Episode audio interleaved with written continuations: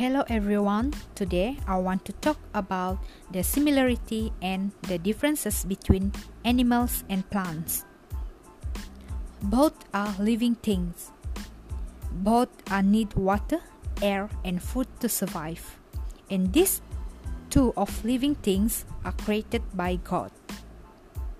The differences between plants and animals is plant can make their own food while animal cannot make their own food. For your information, plants have chloroplasts while animals don't. Chloroplasts are the food producer of the cell, and it only found in plant cell. Chloroplasts work to convert light energy of the sun into sugar that can be used by cell, and it, it is called photosynthesis. I hope this information can help you especially in science. Thank you.